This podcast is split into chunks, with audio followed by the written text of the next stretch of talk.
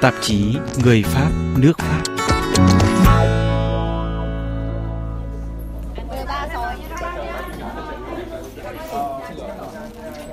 Một bức tường vàng trồng loang lổ, trông chéo những quảng cáo khoan cắt bê tông cùng với số điện thoại. Bên tường đối diện là những chiếc mũ bảo hiểm và trang phục của Grab, rồi những chiếc ca thời bao cấp. Thoạt nhìn cứ ngỡ như đang bước vào một quán cà phê ở Hà Nội, nhưng lại nằm ở giữa quận 11 Paris, nhộn nhịp với những nhà hàng quán bar, cà phê của giới trẻ.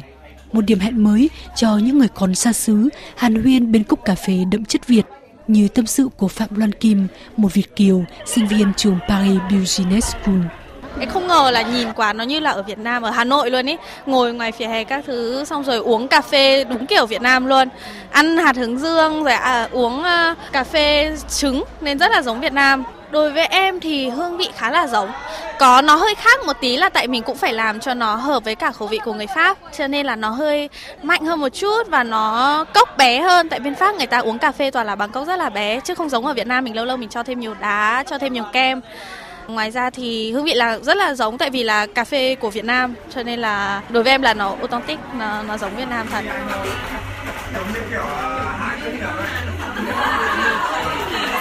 Câu chuyện về quán vỉa hè cà phê ở số nhà 16 phố Davan, quận 11 Paris bắt đầu từ một cặp vợ chồng Hoa Việt. Trong suốt 10 năm, chàng trai theo cô gái về thăm gia đình ở Việt Nam. Tống Văn Phú khám phá món cà phê vỉa hè Hà Nội độc và lạ nên muốn mang chút không khí đó sang Paris, một mảnh đất cũng nổi tiếng về cà phê. Déjà on a voulu euh, apporter en fait l'expérience qu'on avait là-bas. Chúng tôi muốn đem lại các trải nghiệm có được ở Hà Nội, có nghĩa là mang lại bầu không khí, sự thân thiện qua việc ngồi ghế đầu. Chúng tôi cũng muốn tái hiện lại những chi tiết nhìn thấy ngoài đường phố như bức tường màu vàng có vẻ rêu phong kia. Chúng tôi bắt chước và in lên đó những số điện thoại quảng cáo thông tắc bể phốt giống như ở Hà Nội vậy. Chúng tôi cũng treo những chiếc mũ bảo hiểm của những người giao hàng Grab. Có rất nhiều yếu tố mà nếu như ai đó đã đến Việt Nam thì sẽ thấy ở trong quán. Mai Phương, cô chủ quán luôn tươi cười niềm nở cho biết muốn mang và chia sẻ với cộng đồng người Việt tại Paris những kỷ niệm tích góp suốt 20 năm ở Hà Nội. Từ bé đến lớn là em đã quen với ờ, những cái quán cà phê ờ, đường phố với những cái chiếc ghế đỏ rất là thấp. Kể cả không có bàn mình ăn hay là mình ờ, uống nước hay như nào cũng chỉ có những cái chiếc ghế đấy thôi. Thì lúc chúng em làm cà phê thì mình muốn làm cho mọi người nhìn thấy, mọi người nhớ đến Việt Nam ngày xưa. Chỉ có những cái chiếc ghế nhỏ như thế. Nói thật là để mang sang đây toàn bộ ghế nhựa thì nó không thể. Tại vì người Tây người ta cũng khác mình người ta quá cao to người ta quá nặng để em chỉ mang chỉ được một số ghế nhựa sang còn tất cả những cái ghế gỗ ở trong cửa hàng là em đặt ở bên Pháp luôn để cho mọi người ngồi có thể thoải mái hơn và ngồi nó chắc chắn hơn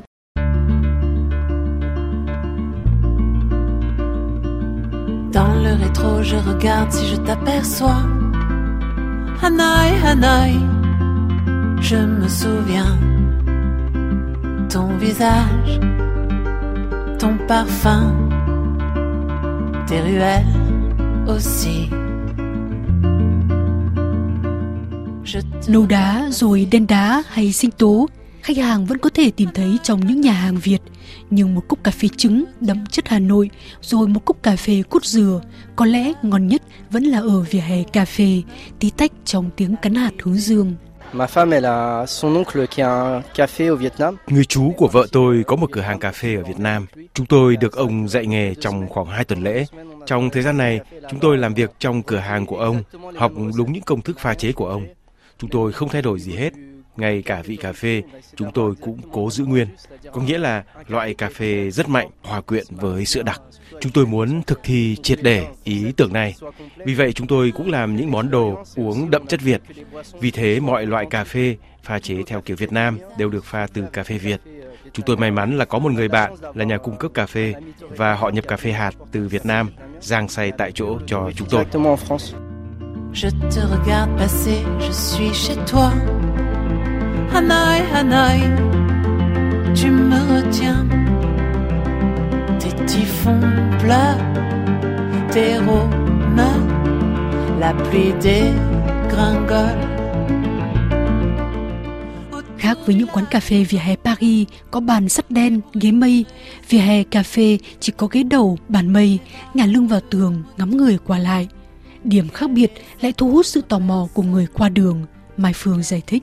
Từ lúc bọn em mở cửa hàng thì ờ, người Pháp hầu như là đến với bọn em là không hề sốc một tí nào, mọi người rất là vui vẻ, rất là tò mò. Rất là nhiều khách đã từng đi Việt Nam rồi, đã thử ngồi trên những chiếc ghế ờ, thấp như thế ở Việt Nam thì mọi người rất là vui là tìm lại được cái cảm giác như ở Việt Nam như mọi người đã từng trải qua ờ, trong kỳ nghỉ ở Việt Nam như thế.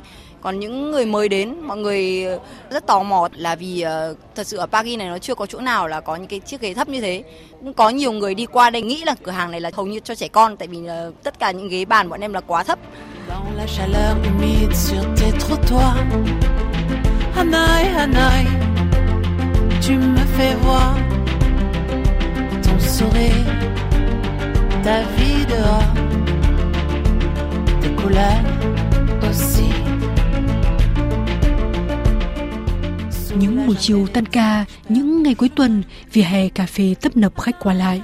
Hết chỗ, họ sẵn sàng chờ hoặc mua cà phê đứng uống ở bên ngoài. Còn với Loan Kim, sinh viên ở Paris, thì quán trở thành nơi gắn kết tình bạn. Em là một người à, sinh đẻ ở bên Pháp, xong dần dần càng lớn em mới càng bắt đầu à, chơi với người Việt nhiều hơn, rồi dần dần càng nhiều bạn người Việt ở bên Pháp. Cho nên là khi mà bắt đầu mới phát hiện ra quán này thì tụi em rất là thích tại vì tụi em đều ở nhà rất là bé, rồi bây giờ tự nhiên có một chỗ để mà tụ tập, rồi uống cà phê với nhau, nói chuyện rất là vui. Em nghĩ là từ hôm mà tụi em bắt đầu tụ tập ở vỉa hè thì có thể là tụi em gắn kết nhiều hơn. Tại vì chơi ở nhà nhau nó cũng khó, không phải là ai cũng rảnh, rồi xong rồi xong, làm xong phải dọn dẹp, đúng không? Chứ còn đến đây thì giống như là mình chỉ mỗi đứa mua một cốc nước, một cốc cà phê. Có nhiều bạn của em là đến từ trưa, chờ tụi em đến chiều tối đi học, đi làm về, cho nên là cũng gắn bó hơn. Vâng. Sous la jungle électrique, je perds mon chemin. Hanoï, Hanoï, je t'appartiens. Sur l'ovette, tes marionnettes. Dans une autre vie.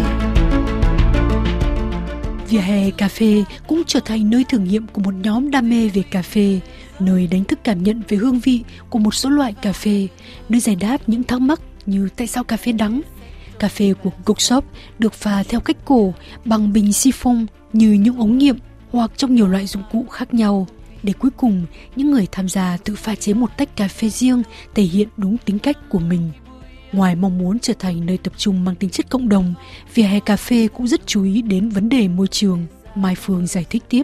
Từ đầu bọn em mở ra bọn em đã áp dụng luôn là toàn bộ ống hút của cửa hàng là đều dùng bằng ống hút thủy tinh và mọi trong mọi người mang đi là bọn em sẽ dùng ống hút giấy là tất cả những đồ trong cửa hàng là không dùng đồ nhựa bọn em cũng đã biết là mình phải thay đổi toàn bộ cách sống cách hoạt động là không nên dùng đồ nhựa nữa Thành ra là em cố gắng áp dụng từ đầu triệt để luôn để bây giờ hay về sau đi nữa thì bọn em sẽ không bao giờ dùng đồ nhựa trong cửa hàng một buổi chiều thứ bảy, trời Paris bắt đầu xe lạnh, nhưng khách hàng vẫn túc tắc đến.